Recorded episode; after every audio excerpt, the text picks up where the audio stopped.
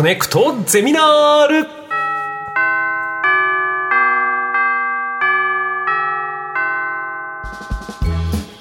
毎週さまざまなジャンルの講師が登場しあなたの知りたいという知識欲にコネクトする学校コネクトゼミナール。略してコゼミ。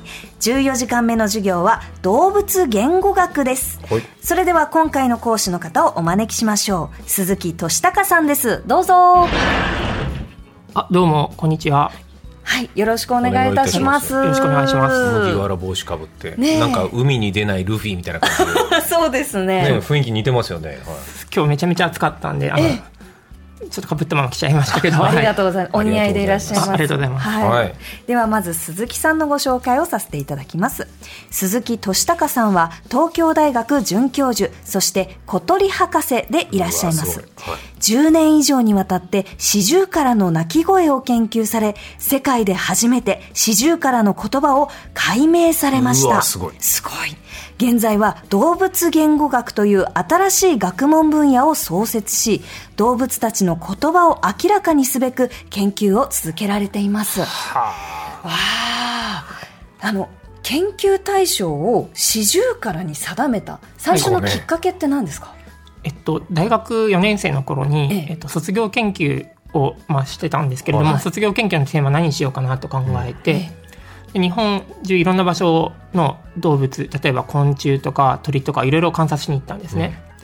もともと小さい頃から動物の観察が好きだったので、えまあ、動物学者になりたいなと思って、うん。それでなんか観察して面白いものを見つけようと思ってたんですけれども、で長野県のね軽井沢にある森の中で、ええ。えー、とシジュウカラという小鳥が他のな他の鳥と比べてもうとても複雑なもうさまざまな鳴き声を使い分けているっていうことに気がついちゃったんですね。ほうほうほうでそれひょっとしてこれシジュウカラの言葉になってるんじゃないかなと思って研究を始めることになりました。その鳴き声を聞いた時にどうして言葉かもってひらめきをあのが出てきたんですか？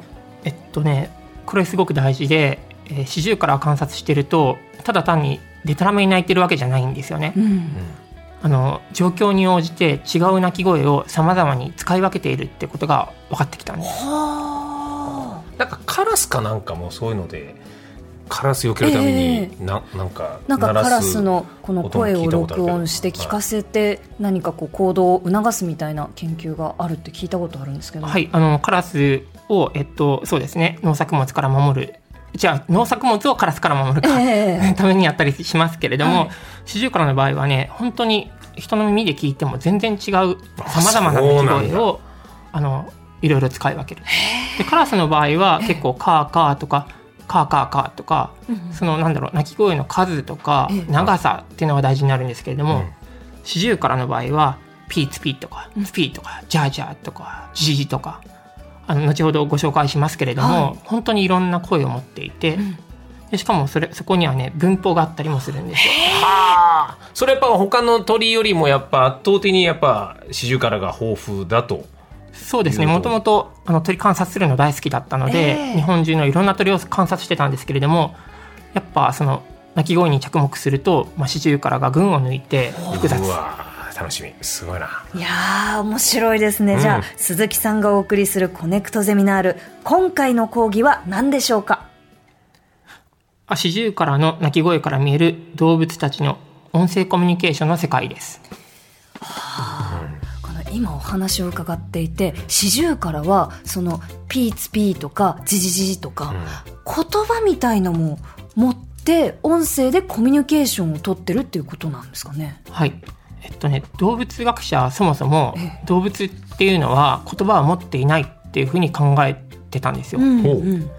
でよくね童話とかでドリトル先生とかあとはい日本でも聞き耳頭巾っていうお話がありますけれども、なんか頭巾をかぶると動物の言葉がわかる。はいはい。でもねその実際はええ。動物をよく知ってる人からすると動物ってただ単になんか怖かったらギャーって鳴いたりで嬉しかったらなんかキャッキャッと鳴いたりとか、その気持ちを伝えることはできてもちゃんと人間の言葉のように例えばバナナとかリンゴってものを示したりね、もしくはこうバナナちょうだいとか言葉を組み合わせる文法。そういった力はないって考えられてきたんです。なのにこう四十からずっと観察してるとあのどうもねその四十からにはちゃんとした言葉がある。具体的な意味を持っている。ってことが分かってきたしもっとあの深く研究していくと彼らには、えー文を文章を作る文法の力まで備わっているってことが分かってきたんですね。で今日はですねいくつかの四十からの鳴き声っていうのを、まあはい。ご紹介しながら、はい。彼らがどういうふうな会話をしているのか、まあ、そのせあの世界についてあのお話ししたいと思っているんですけど。うわ、やったー。ね鳥の鳴き声私好きなんですよ。いいよね。これウグイス鳴ってる時の方法結局が、あのボディの小さかさ、あのサイズから出る音量、ボーカリストとしては非常にリスペクトしていて、確かにものすごい響きですよね、あれ。ウグイスの声よく聞くとね、はいそのホウホケキョもいろいろ鳴いてるんですよ。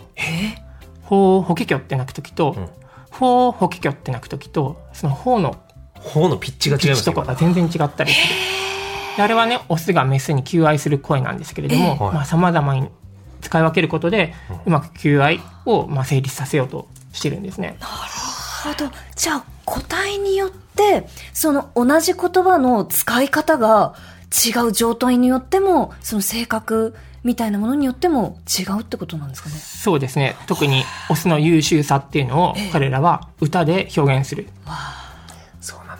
すごいよね。愛の歌ですはい、ね。歌だ。はい。えーさて今回はお持ちいただいた四十からの鳴き声をもとに動物の音声コミュニケーションの秘密に迫っていきます。はい鈴木さん、一つ目のトピックは何でしょうか？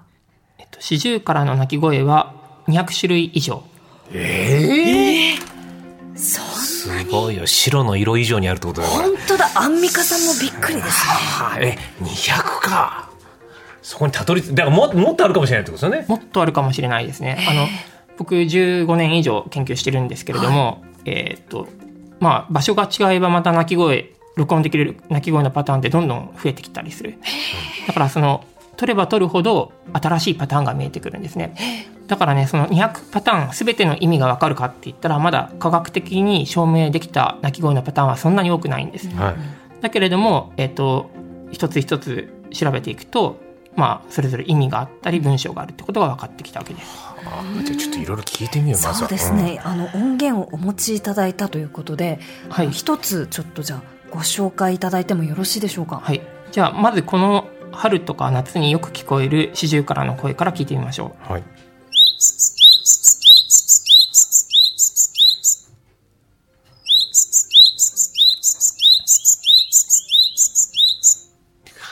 高音が出てるね。ツータタツータタツータタツータタツータタですね。これ聞いたことないですか？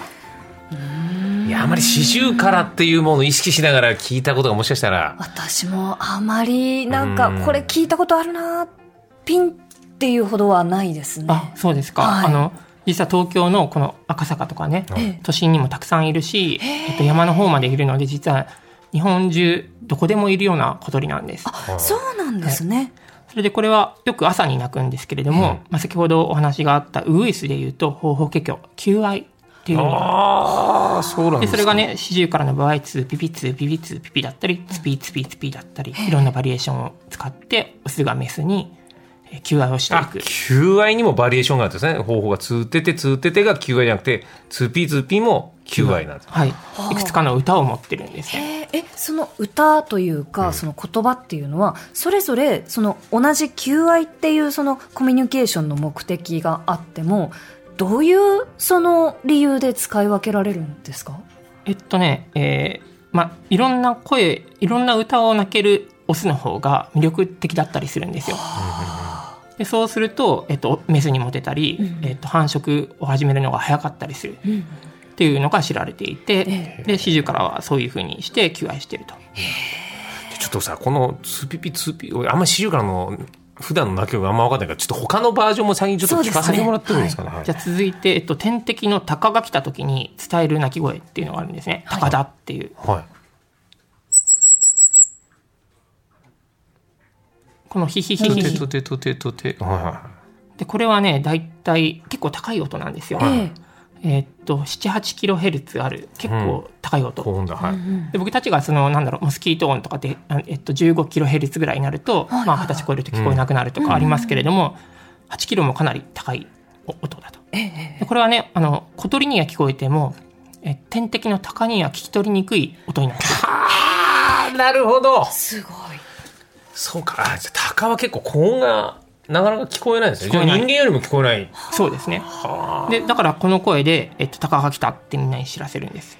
なるほどで、。そうすると、まあ、四十から、他の四十からは鷹がいないかどうか空を見上げたり、うん。もしくはその、危なかったら藪に逃げていったり、そういった行動を示すんですね。これは、とてとてとて、な、何音で一分節と想像するんですか？えっとね、それも実はバリエーションがあります。で、本当に、えっと、鷹が切羽詰まってすごい近くまで襲いに来てるときは、ヒヒヒヒヒヒヒって鳴いて、森が静まり返る。で一方でちょっと遠くにいるときとか、そんなに緊急性がないとか、ヒヒヒぐらいでいいんですよね。はあ、なるほど。そういうことも。数とかでもあんだ。ピッチとか。はい。はあ、いろいろあるんだで、。それでもっと面白いことがあって、はいまあ、四十からには鷹以外にもね、蛇っていう天敵がいる。はで日本だと青大将っていう蛇はが木を登るのがとてもうまくて、まあ、危険なんですけれども、はいその青大将がいるよってことを仲間に伝えるための鳴き声もあるんです。それがこちら。う。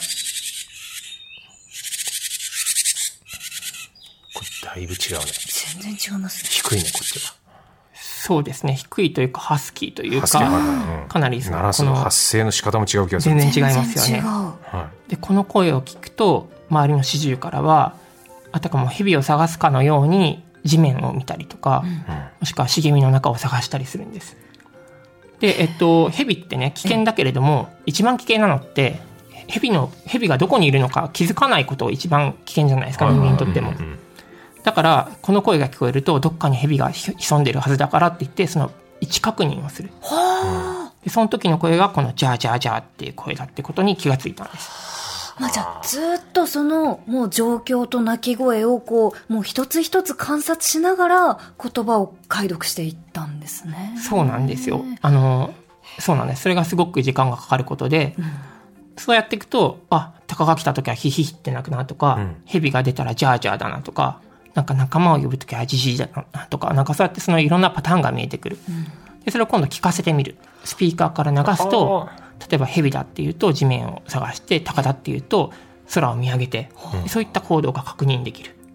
で、それって面白くないですか？だって、面白いですよ。うん、先ほどの話に戻ると動物の声っていうのは単なる感情だって言われてたんですよ、はい。よつまりそのただ怖いとか、うんそういった恐怖心しか伝えられないんじゃないか、だけど天敵に応じて違う声を使い分ける。しかもそれを聞いた他の仲間の四十からたちは鷹だって言われたら空を見上げて蛇だって言われたら地面を見てるんだから、ちゃんと言葉になってるでしょ。そういった世界があるってことが分かってきたんです。これは音スピーカーでやっても気づかないですか？四十からは。本物と。えっと、四十からめちゃめちゃ賢いので、あの、1回は騙せても、2回目が騙せなくなることは結構、あじゃあもう、その検証は基本一度きり。そうですね、かなりの、あの、数の、これまでに1000話以上の四十からに協力してもらって、ええ。彼らの言葉の世界を調べていくってことをずっと続けてきました。そうなんだ。これっていうのは四十から語というふうな表現するとしたら、これはスズメ語とかツバメ語とは近いところがある。例えば他の鳥が蛇がいるぞってこともここからなんとなく想像することは可能なんですか？えっとね、鳥によって本当に鳴き声って全然違うんですよね。だからスズメはチュンチュンチュンって鳴いてて、で、四十からチュンチュンなんて声ないんですよ。はいで、えっと、だからそのなんだろうな、えっと、似てるから同じ意味だっていうのはもう安易に考えが行きじゃあやっぱ。四十からしか気づけない合図の可能性が。えっとね、原則としては四十からは四十からの声。はい。ここが、あの、スズメはスズメ、ね。あとメジロはメジロの声を持ってるんですけれども、お互いの鳴き声の意味っていうのはちゃんとね、あの、近くにいる鳥たちははい。種を超えて覚えてるんです。そうなんだから、さっきあの、ヒーヒーヒーとかが、こう、緊急性の高い、あの、その鳴き声だった時に森全体が静まり返るっていうのはそういうことあ、そうなんです。よ。だから四十からの声を聞くと、メジロも黙るし、五十からも黙るし、えー山柄もスズメもみんな黙って沈むと。はあ、すごい。面白いですね。なじゃあ続いてのトピックは鈴木さん何でしょうか？えっと、四十から五には文法がある。いや、これよ、さっき聞いた動物だな。文法？単語だけで話してるわけじゃないってことですか？そうなんですよ。あの、これが本当にびっくりする発見だったんですけれども、まあ、シジュシジュウカラの声っていうのは、えっと、感情だけじゃなくて、蛇とか鷹っていう言葉を持ってる。しかもその言葉を組み合わせて文章を作ることができるってことも分かってきたんです。例えばね、仲間に何何らかのね、危険が迫っている時にはい、警戒して気をつけてっていう意味の声があります。はい、それが、このピーツピーって聞こえる声。うん。で、一方で、例えば、みんなにこう、こっち来てっていうふうに集まれっていう意味の声がある。で、これは、このジジジジって聞こえる声です。で、僕が見つけたのは、これらを、ピーツピジジジ、警戒集まれっていうふうな語順に組み合わせることがある。なんですって？ほうそれが、これですね。はいこれどういう時に鳴くかというと、ええまあ、シジュウカラって冬の間とか群れを作って生活してるんですけれども、えっと、モズってご存知ですか、はいはいうんあの早煮えをするというかあそうそうそう肉食の小さな鳥ですねそうですね。100すごいって字書く感じのやつであ、そう、すかね。100の下。の下はいはいあの、鳴き真似がとてもうまいから、うんあの、100の下って書く。はいはああ、そういうことなんだ。い。で、彼らはですね、あの、石山さんがおっしゃってたように、はい早煮え、早煮えを作ってしまう。つまり、その、小鳥とかトカゲとかを捕まえて、串刺しにして貯食するっていう性質がある。うんとても怖い鳥。で、そのモズを見つけたときに、えっと、四十から1羽じゃかなわないんだけど、群れをなして、えっと、みんなで攻撃すれば、追い払うことができる。で、その勇敢に立ち向かう時の号令が、ピーツピジジジ、警戒集まれ。ちょっと今聞いてて鳥肌立っちゃいましたね かっこいいすごいな。そう。で実際これ聞かせると、聞かせて一緒にモズの剥製を見せる。でそうするとね、モズの剥製を追い払おうとするんですよ。ちゃんとした号令になってる。しかも面白いのが、はいこれちゃんと文法のルールがあって、えこれひっくり返すとコンピューター上で、あの、ピーツピジジジを、今度ジジジピーツピっていう四十からが泣か泣かない語順にひっくり返して聞かせると、あの、意味が通じなくなっちゃう。はあ、じゃあ単語単語合体してるわけじゃないんだね。これちゃんと文章になってるってことだ。そうですね。ちゃんと文法のルールを使ってる。え文法を使いこなす鳥っていうのはシジュウカラ以外にもいるんですか？えっとね、世界で初めて見つかった人間以外の動物が四十からなんです。わあそれを鈴木さんが発見した、はい。うわで、今ね、その、あの、冒頭でもお話しした、その動物言語学っていう分野を今立ち上げていて、はいじゃあ他の動物にも文法とかあるんじゃないの？ってことをみんなに調べてほしい。で自分一人で調べるのは大変だから、もう分野を作っちゃおうということで、僕が動物言語学って名付けて調べ始めてるんですよね。ってことはこれすごいね。これが広がってきゃ、動物と会話も成り立つことがねゼロじゃないですよね。ゼロじゃないと思います。すでにシジュウカラとはもしかしたらその会話のようなことができるかもしれないそうですね。あの、じゃあ動物と会話するってどういうことだろうって考えてみると、実はね、えっと、聞き耳頭巾とか使うことじゃ実はないんですよね。動物の行動をちゃんと観察して、あ、彼らがこう泣いたらこういう意味だってことを知ることなんです。はいお互いに知ること。うんで、それはね、シジュウカラが教えてくれたんです。ええ例えばシジュウカラとスズメの会話のやりとりって種を超えて成り立ってるんですけども、シジュウカラはスズメの声で鳴くわけじゃないんですよね。はいシジュウカラスズメがこう鳴いたらこういう意味だろうって分かってるし、スズメもシジュウカラがこう鳴いたらこれヘビって意味だな、高った意味だなって分かってる。でそうやってお互いにえー言葉を、音は違っても理解し合うっていうことが、えー彼らがやってる種を超えたコミュニケーション。でそういうのができる時代が将来来るかもしれない。これはすごい素晴らしい研究だね、これ。ねまずこうリスペクトというか、まあ、相手の生活をよく知ることってことが大事、鳥同士の中でも大事なんですね。まさにそうですねえ。ーあと人間と動物の関わりでも大事だと思います。ああそうですね動物をあの犬を飼ってるんですけど、はいやっぱりまず見る時間が長くなればなるほど言葉では会こ会話はできていないんですが相手がどう感じているかっていうことを推測するための経験値がどんどん増えている感じがしますよね。で、犬側も、あの、絶対にこの飼い主のことをはい。よく観察して、それで意思疎通ができるわけですよね、お互いに。ね、うんうんうん。でそういう状態が僕と四十からに今あるんじゃないかなと。いや面白いですね、じゃあ続いてのトピック教えてください。鳥は人間よりも音声を使う能力が高い。これはどういうことですか？えっとね、例えばその音を出す能力って人間ってかなり長けてるじゃないですか。いろんな声を出せるし、うんはいい、ろんな音を出せる。でもチンパンジーとかボノボって人間に近い他の類人猿ははいこんなにいろんな声出せないんですよ。はい。お父さんお母さんが喋ってる言葉をコピーできないんですよね。だから本能的な声しか出せないと言われてる。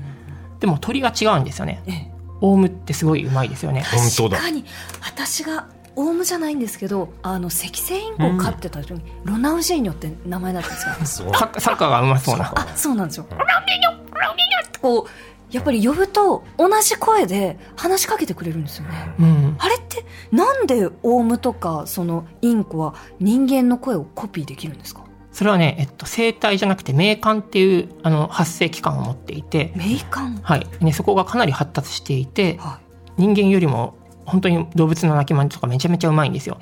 だから例えば犬の鳴き真似してって言っても日本人は大体ワンワンって言うじゃないですか。でもイギリス人とか言ったらバウワウって言うでしょ。うん要するに人間は犬の声をちゃんとコピーできてなかったりする。だけどそこをちゃんとオウムとかうまくやりますよね。でだからそのそもそもの解剖学的な観点から言うと鳥っていうのはかなり発達した発声能力を持ってるんです。しかもそこに意味が加わってきたのが四十からという小鳥でだからいろんな声を使い分けて会話してるはず。ってことは四十からも最初からこんなに言語があったわけじゃない可能性が高そうじゃない？ですか途中から進化してったってことねこの。そうですね。まさにその通りだと思います。えっとまあ四十からの祖先っていうのはヒマラヤにいたんじゃないかって言われていて、はで大体1000万年前ぐらいに他の種類の小鳥からこう分岐して進化してきて、で現在60種類のシジュウカラの仲間がユーラシア大陸をあのしに広くあの分布してるんですけれども、おそらく祖先的なシジュウカラはこんな複雑な声を持ってなかった。はで文法も多分使えてなかったと思います。あでそこからなぜか日本のシジュウカラには蛇を示す声とかピーツピジジの文法の力が備わった。えこれ日本の四十からだけの話なんですか？この200言語ってのは。えっとね、これね、まだ分かってない。あ、そう、200言語はそうです。200パターンはそうなんですけれども、じゃあ他の四十からの仲間、ええ残りの59種類はい。がどういう会話をしているのかっていうのもこれから調べたいなと思っていて、やっぱどうしたら生き残っていくかっていうことがこういう進化になったと、ね。うわーもう本当にこれあっという間。うわ聞きたいことまだまだありますよ。いや本当に面白かったです。鈴木先生みたいなのがほ他のいろんな動物博士でいっぱいねやっぱ俺たちだけ時間かければ、うん。うわそうですね、あの観察してね。まずこの四十からの言葉に気づくまでは15年くらいかかった。まあ、証明するまではそうですね。そうですよね。これお音声を使う能力が高いってことは耳も聴力もいいってことですよね聴力もいいし、もう理解力も半端なく高いですと思いますね。いやもっといろいろ知りたいですね。すごいなでも逆よくぞここまで。本当に。ありがとう。ございますありがとうございたます。どり着いてくださってるなって感じです鈴木さんから何かお知らせとかはありますか？あそうですね、えっと、8月に、えー元京都大学の総長の山際先生というゴリラの研究者の方がいるんですけれども、えっと、一緒に対談の本を出します。で動物たちは何を喋っているのかという本が、えっと、集英社さんから出ます。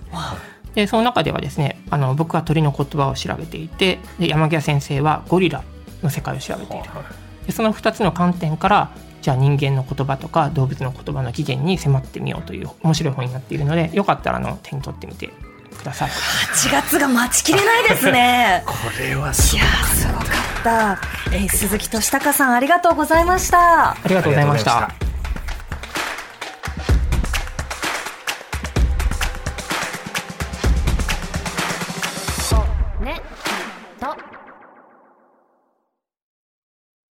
毎週月曜から木曜朝8時30分からお送りしている「パンサー向井のフラット」毎日を彩るパートナーの皆さんはこちら。月曜パートナーの滝沢カレンです。火曜パートナーのココリコ田中直樹です。水曜パートナーの三田寛子です。そして木曜日は？横澤夏子です。ヤーレンズのデイ淳之介です。奈良原雅樹です。横澤夏子ちゃんとヤーレンズが各週で登場。今日も一日頑張ろうのきっかけは「パンサー向井のフラット」で